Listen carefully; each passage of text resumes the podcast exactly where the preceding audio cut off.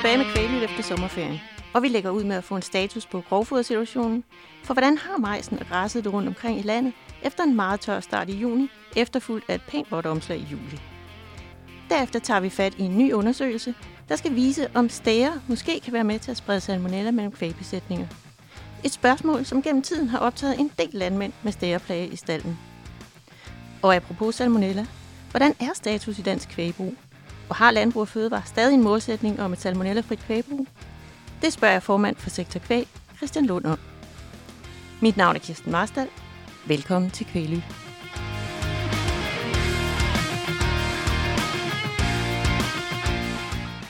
Vi starter med at se på grovfodersituationen, fordi hvordan har græsset og majsen det efter en indtil videre mærkelig sommer? Først med tørke, og så en julimåned, hvor regn nærmest ingen ende vil tage. Og derfor har jeg inviteret jer to i studiet, Torben Fransen og Martin Mikkelsen, begge grovfodereksperter fra S E G E S Innovation. Du, Torben, med specialviden om græs, og du, Martin, med specialviden om majs. Velkommen til. Tak, tak for det. Torben, vil du ikke lægge ud med at give os en status på græsset? Betyder tørken i juni, at kvæglandmændene kommer til at stå i en mangelsituation? Generelt set, så vurderer vi ikke, at øh, der kommer til at være mangel, men der er selvfølgelig øh, lokale forskelle, og der er forskel mellem brugstyperne. Hvis vi sådan lige prøver at gå tilbage og så ser på sæsonen, og så siger, jamen øh, første slæt, det var sådan set af, af middeludbytte. Øh, vi havde noget, noget koldt vejr forinden, som gjorde, at væksten kom lidt senere i gang, men ellers så fik vi egentlig Øh, Et fornuftigt udbytte af første slæt, men med en historisk høj kvalitet, så det er jo rigtig positivt. Det eneste malurt i bæret, kan man sige, det er, at det er på baggrund af et rigtig højt sukkerindhold, restsukkerindhold i græsinstallationen, fordi vi havde rigtig stor solindstråling i maj måned. Så begyndte det at blive tørt, og det betyder, at vores anden slæt, det manglede vand, og at når vi kigger på udbytterne, så var det næsten præg af, at det var en afpudsning. Så mm. rigtig mange mangler udbyttet af, af anden slet. Og så er det helt rigtigt, som du siger her, så kom det jo til at regne i juli, øhm, og det gjorde jo, at vi har fået en øh, rigtig stor vækst, øh, og at dem, der har taget tredje slet øh, her i, i juli måned, egentlig oplever et, et ganske fornuftigt udbytte. Og, og, og er der noget, man, man på nuværende tidspunkt kan gøre for øge udbyttet i de sidste slæt? Det, der er så, øh, så specielt med, med græs, øh, i modsætning til mange af vores andre afgrøder, det har det her, vi kalder kompensatorisk vækst, og det vil sige, at nu her, når vækstforholdene er rigtig gode, i form af, at rodzonen er opblødt med vand, jamen så har græsset evnen til at kompensere for noget af det, som den ikke har produceret til, til anden slæt, og det vil sige, at vi egentlig Øh, forventer en rigtig stor vækst øh, til, til fjerde og femte slæt, så at man egentlig kan opnå øh, noget af det, som man har tabt i, i de tidligere slæt. Øh, så vi forventer en, et stort udbyttepotentiale i de her slæt. Ja. Øh, men til det hører selvfølgelig, at der også skal være næringsstoffer til rådighed, fordi generelt set kan man sige, at der er ikke sket en stor mineralisering, når det har været tørt. Så dem, der har kørt gylle ud Øh, tidligere på sæsonen til første og anden slæt, jamen der ligger der noget næring tilbage i jorden, som øh, kan udnyttes nu her. Men det er selvfølgelig vigtigt, at de marker, hvor der ikke er noget kløver til at bidrage med noget kvælstoffiksering, at man sørger for også at kan udnytte det her udbyttepotentiale ved at sørge for, at der også er, er næringsstoffer til rådighed i de marker med en lav kløverbestand. I forhold til at øge produktionen, så er der jo også for dem, der ikke er undtagelsesbrug, mulighed for at øge øh, græsudbyttet ved at lægge ud nu her i, i sensommeren frem til foråret fireogtyve. Så øh, tidligere forsøg har sådan set vist, at ved at få etableret i første halvdel af august i stedet for sidste halvdel af august, så har vi femten hundrede foderenheder mere i første slæt næste år. Så det haster lidt med at få etableret kløvergræsmarkerne der, hvor man kan. Øhm, og så er der basis for, at man kan få et større udbytte i næste års græsmarker sammenlignet med forårsudlæg. Ja, og, og er der nogle udfordringer, man skal være opmærksom på? Øhm, ja, det er der jo lidt. Det er der jo hver sæson, og i år der har vi en udfordring i forhold til bladrandbiller, især hvor man har haft markært som dæksæde. Jamen så har vi haft første generations af bladrandbiller der, og så har man fået en opformering af dem, og vi ser rigtig store angreb af bladrandbiller ude i vores nye udlæg fra foråret af.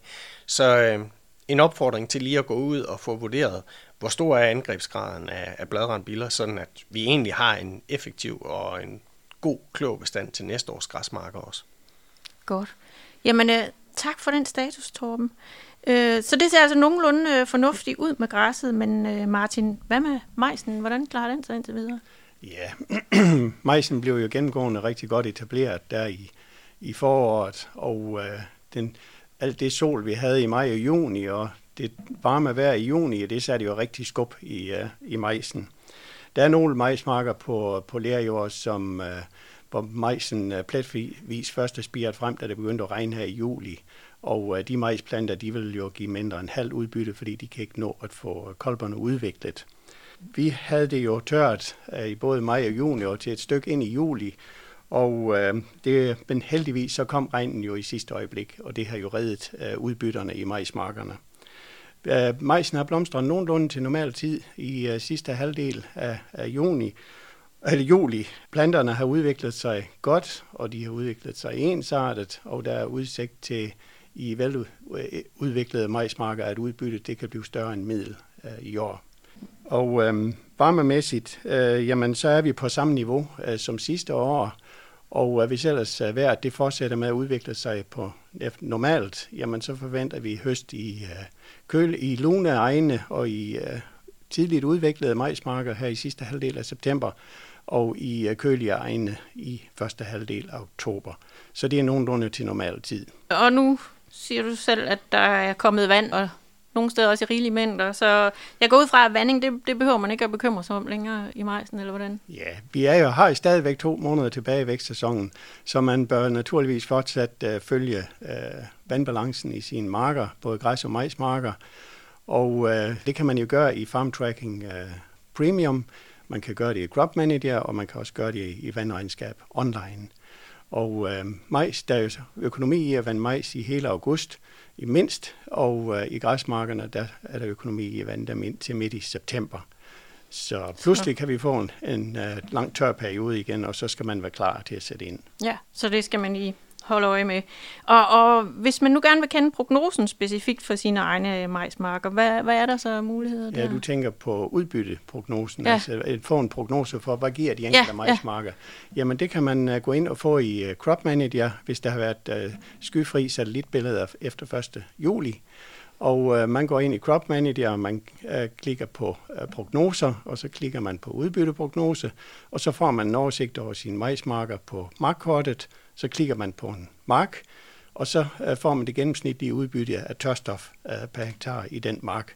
Man kan også se, hvordan udbyttet det varierer i marken, og hvis det er sådan, at der er stor forskel på udbyttet inden for den mark, jamen så giver det jo anledning til at vurdere, hvad er årsagen til det, og kan der gøres noget, sådan at vi får hævet udbytterne i de områder fremover. Godt. Tak for det, Martin. Så sådan helt overordnet, og nu spørger jeg lige af begge to, så ser det altså generelt øh, fornuftigt ud med grovfoderbeholdningen for den kommende vinter. Ja, det lyder godt. Det synes jeg, det gør. Godt. Jamen, øh, tak skal I have begge to. Men før I lige får lov til at smutte, så vil, hvis jeg nu siger salmonella og kvægbrug, hvad siger I så? Det ser vi desværre alt for meget af, og øh, det håber vi da, at, øh, at vi kan få øh, hjælp til, at vi egentlig kan få bekæmpet, sådan at vi får meget færre brug, der er, der er smittet. Tak for det. Tak fordi I kom. Så vil jeg sige velkommen til dig, Malene Bude. Du er dyrlæge ved SEGES Innovation og beskæftiger dig rigtig meget med Salmonella Dublin. Blandt andet så rådgiver du landmænd med smittede besætninger om sanering. Ja. Men det vi skal snakke om i dag, det er en ny undersøgelse, der skal vise, om stager kan være med til at sprede salmonella-smitte mellem kvægbesætninger. Det er en undersøgelse, som SEGES Innovation foretager sammen med Aarhus Universitet. Men Malene, hvorfor pokker vil I undersøge det? Ja, det er et godt spørgsmål. Uh, men det gør vi, fordi at uh, vi oplever, at stærne i nogle besætninger er et stort problem. Uh, nogle har rigtig mange stær, både i stallen og i deres foder. Uh, og så er det en stor bekymring blandt landmænd, uh, især når vi kommer ned i de egne af landet, hvor der er mange stær. Om stærne, det er Sønderjylland, det er Sønderjylland ja, og ja. Sydvestjylland. Ja. Øhm, om stærne kan sprede salmonellaen imellem besætningerne. Og det vil vi da gerne blive lidt klogere på, om, om det er tilfældet. Og det er ikke rigtig undersøgt øh, før. Man ved, at stærne ikke øh, har salmonella Dublin, som er kvæget salmonella. De har den ikke i deres mavetarmkanal. Så det er ikke sådan, at de opformerer den. Men det er ikke rigtig undersøgt under danske forhold, om de kan have salmonellaen på deres fødder eller fjerdragten, og af den vej flytte den rundt, både internt i en besætning, men også mellem besætninger. Okay, men, men nu er jeg jo ikke de eneste fugle omkring en bedrift. Hvor, hvorfor er det, er det så lige dem, I tager fat i? Det gør vi, fordi at de kommer i store flokke. Mm. Det er dem, der bliver opfattet som et problem, og de er meget, meget staldnære. Okay. Altså, ja. Når man ser de her flokke på tusind større øh, gå på et foderbord, jamen, så, så kan jeg godt forstå, at man overvejer, om det kan være en problemstilling. Ja. Og, og hvordan vil I så undersøge det? Hvad vil I gøre rent praktisk? Øh, vi skal ud og have fanget nogle fugle. Øh, det er sådan, at, at øh, vi må desværre ikke aflive dem.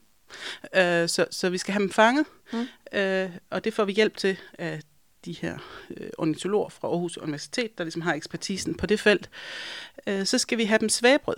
Mm. Deres fødder og fjerdragt. Og hvad vil det sige, svæbrød? Det, det vil sige, at øh, man tager med en lille gase øh, tampon og, og kører hen af fødder og fjerdragt, og så sender man den til bakteriologisk undersøgelse, og ser, om vi kan dyrke øh, salmonella fra den efterfølgende.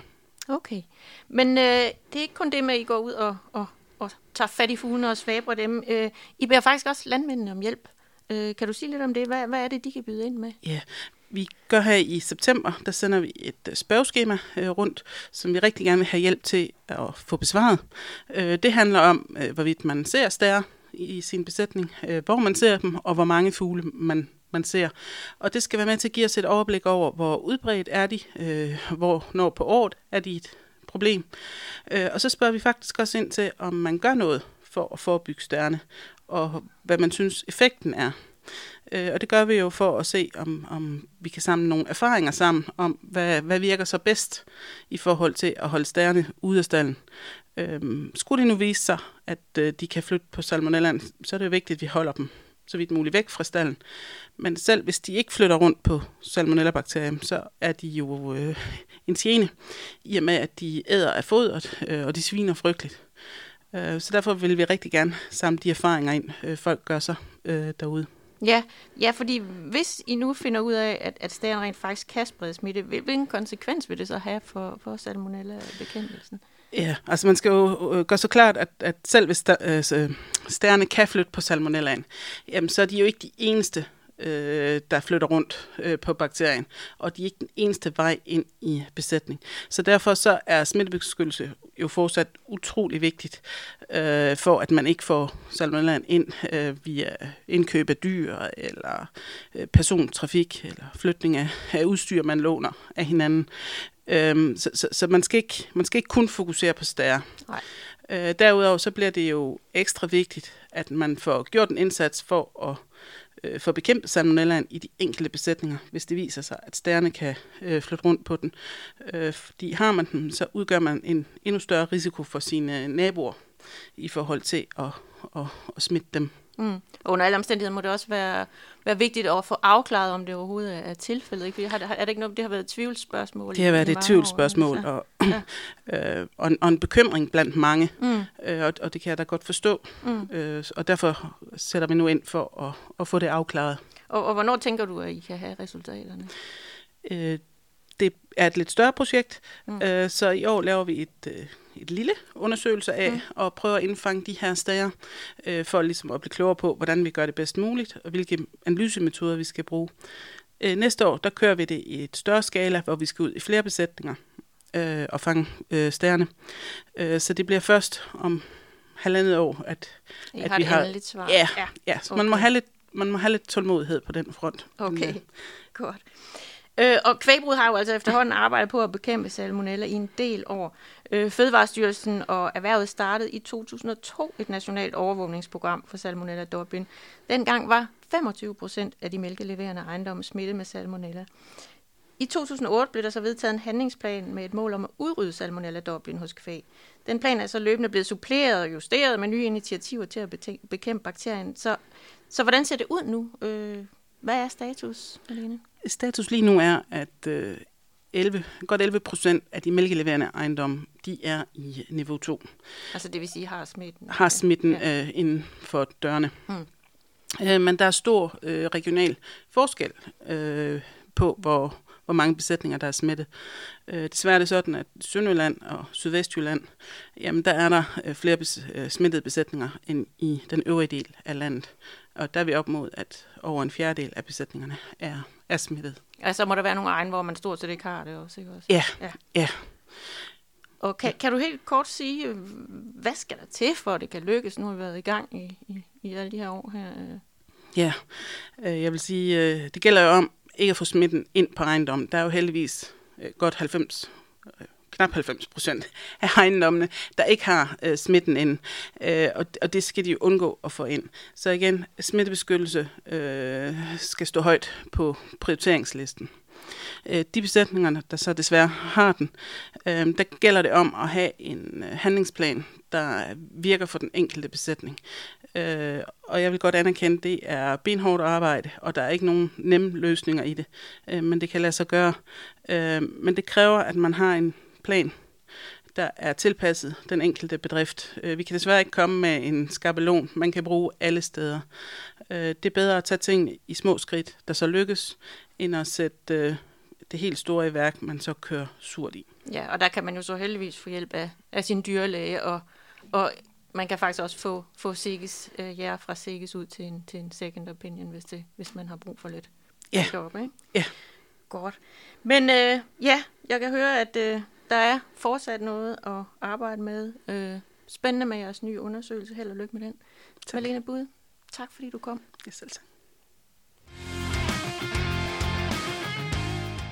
Så vil jeg byde velkommen til dig, Christian Lund, formand for Landbrug og Fødevares Sektor Kvæg. Som vi lige hørte i det forrige indslag, så er der stadig bedrifter, der kæmper med Salmonella Dublin. Status er, at gennemsnitligt ca.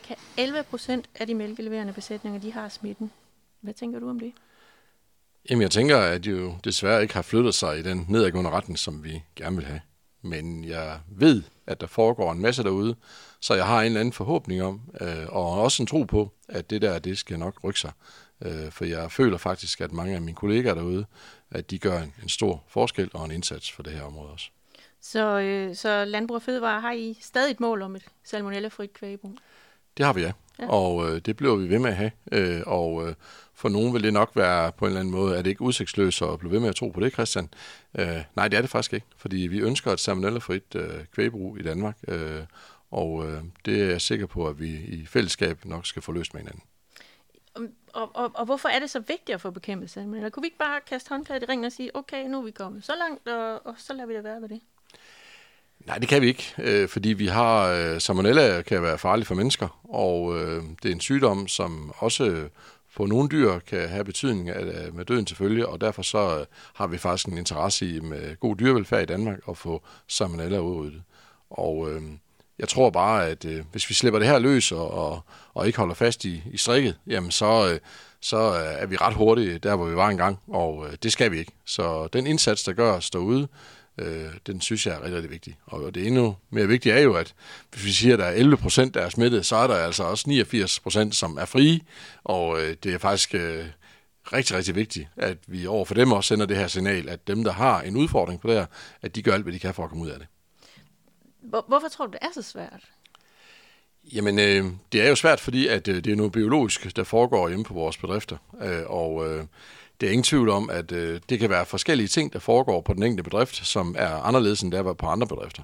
Men det handler jo om systematikker på sine bedrifter, rigtig, rigtig meget. Øh, og så handler det selvfølgelig også om, at vi øh, i endnu højere grad får endnu mere overblik over, hvordan smitten den flytter sig rundt på ejendommen. Og øh, det troede vi måske, vi vidste en masse om, men der kommer jo nye ting til i hele tiden. Men god smittebeskyttelse, det... Det er altså omega. Der, der kommer du rigtig, rigtig langt, og mm. systematik og god smittebeskyttelse, der kommer du rigtig, rigtig langt. Mm. Og det er faktisk det, jeg ser og oplever, at mine kollegaer derude, de tager rigtig hånd om. Super. Hvad gør Landbrug og Fødevarer for, at, at kvægbruget kommer i mål? Jamen, vi stiller jo stadigvæk de her mennesker til rådighed, som, som har en viden og kan flytte viden mellem besætningerne, og, og kan snakke med, med landmænd og give dem gode råd til, hvad, hvad de skal gøre. Ja. Men igen, så, så kan vi ikke, vi kan ikke gøre nok, kan vi, kan vi jo altid sige. Men øh, jeg synes i hvert fald, det er vigtigt, at vores landmænd, de skal tage fat i vores dygtige folk, som har en erfaring fra andre besætninger, som de har hjulpet øh, med at få, hvad hedder det, få gjort frie. Øh, så derfor så øh, er den indsats, vi gør, den fastholder vi øh, i forhold til at hjælpe de landmænd, der er derude. Ja, så det vil sige, at hvis både landmænd og den lokale dyrlæger ligesom er kørt fast, så kan man hente lidt øh, backup fra... Man kan altid hente backup ved os, ja. øh, og man kan hente stor inspiration ved de øh, netværksgrupper, der er nedsat omkring det. Øh, og øh, det, der også er rigtig det vigtige her, det er jo, at man sammen med sin dyrlæge, sammen med sine kollegaer på sin egen, hvis man har salmonella på en egen og har problemer der, at man der sætter sig sammen i grupper, og så på en eller anden måde øh, får skabt noget fællesskab omkring det. Det tror jeg rigtig er det vigtige. Mm. Godt. Øh, du, du har selv haft salmonella på din bedrift, men, men er blevet fri igen. Hvis, hvis du skulle komme med en opfordring til, til de landmænd, der har en smittet besætning, hvad, hvad skulle det så være? Jamen, jeg er så ikke helt fri endnu øh, på min egen besætning, okay. men, men, øh, men jeg er på vej til at blive det. Ja. Men det er jo igen, øh, ligesom alle mine andre kolleger gør derude, så har jeg gjort det samme der. Jeg har simpelthen med, med, med slid og slæb fået, fået, fået systematiseret, systematiseret mange flere ting på mm. min bedrift. Og også at de der ting, som vi regnede med, at vi gjorde på den her måde, at de arbejdsgange, der var der, mm-hmm. at få dem endnu mere gennemgået, så vi er sikre på, at, at, at der bliver gjort det, vi taler med hinanden om. Og så er det jo den der måde, hvorpå man, man flytter smitten rundt, og det er rigtig, rigtig vigtigt, at de arbejdsgange, vi har der, at vi får talt om dem. Men jeg, jeg tror, det, det allervigtigste for os har været, det er, at vi, der, vi får talt med, med, med medarbejderne endnu mere, end hvad vi gjorde i forvejen. Så alle har en forståelse for, hvad det er? Så dem, der er i marken, dem, der er i stallen, mm. dem, der vedligeholder alt muligt andet, de har en forståelse af, hvad der foregår. Mm. Og, og hvad vil du så sige til dem med, med, med besætninger, der ikke er smittet? Jamen, øh, der er det kun, øh, at de også skal være agtpågivende i forhold til, hvordan deres smittebeskyttelse er på deres bedrift. Og så også, at de øh, på en eller anden måde informerer sig om, hvad er der? Er der nogen i ens område, som, som har salmonella, så man på den måde øh, er agtpågivende over for de øh, kollegaer, man har i sin område. Og hvornår tror du så, at vi kan fejre et salmonellafrit dansk kvægbrug? Det er der nogen, der førhen har ytret sig om øh, i forhold til, at man, øh, at man er fri om så og så mange år. Øh, det kommer jeg ikke til. Øh, jeg tror, det her det, det tager lidt længere tid, når vi regner med. Øh, og øh, jeg, jeg håber, at vi øh, snart kan, kan, kan komme endnu længere ned i forhold til procentsatserne. Og når vi er fri, det kan jeg ikke sætte nogen dato på øh, i den her podcast, fordi så ved jeg, at der er nogen, der vil hænge sig op øh, på det, og, og så spørger mig igen, hvorfor vi ikke er sket. Men jeg ved, at vi, vi skal fortsætte den kamp, der er i forhold til at få det her udryddet. Ja, så du tror på, at det kan lade sig gøre? Ja, det er jeg helt sikker på. Christian Lund, tak fordi du kom. Det var så let. Det var, hvad vi havde valgt at bringe i Kvæglyt denne gang. Hvis du hører Kvæglyt på din telefon, og du ikke allerede følger kanalen Kvæglyt, så husk, at du kan følge Kvæglyt, så du automatisk får den næste episode på din telefon. Se om der ikke er en lille knap, der hedder følg eller abonner, og tryk på den. Ha' det godt, og på genhør.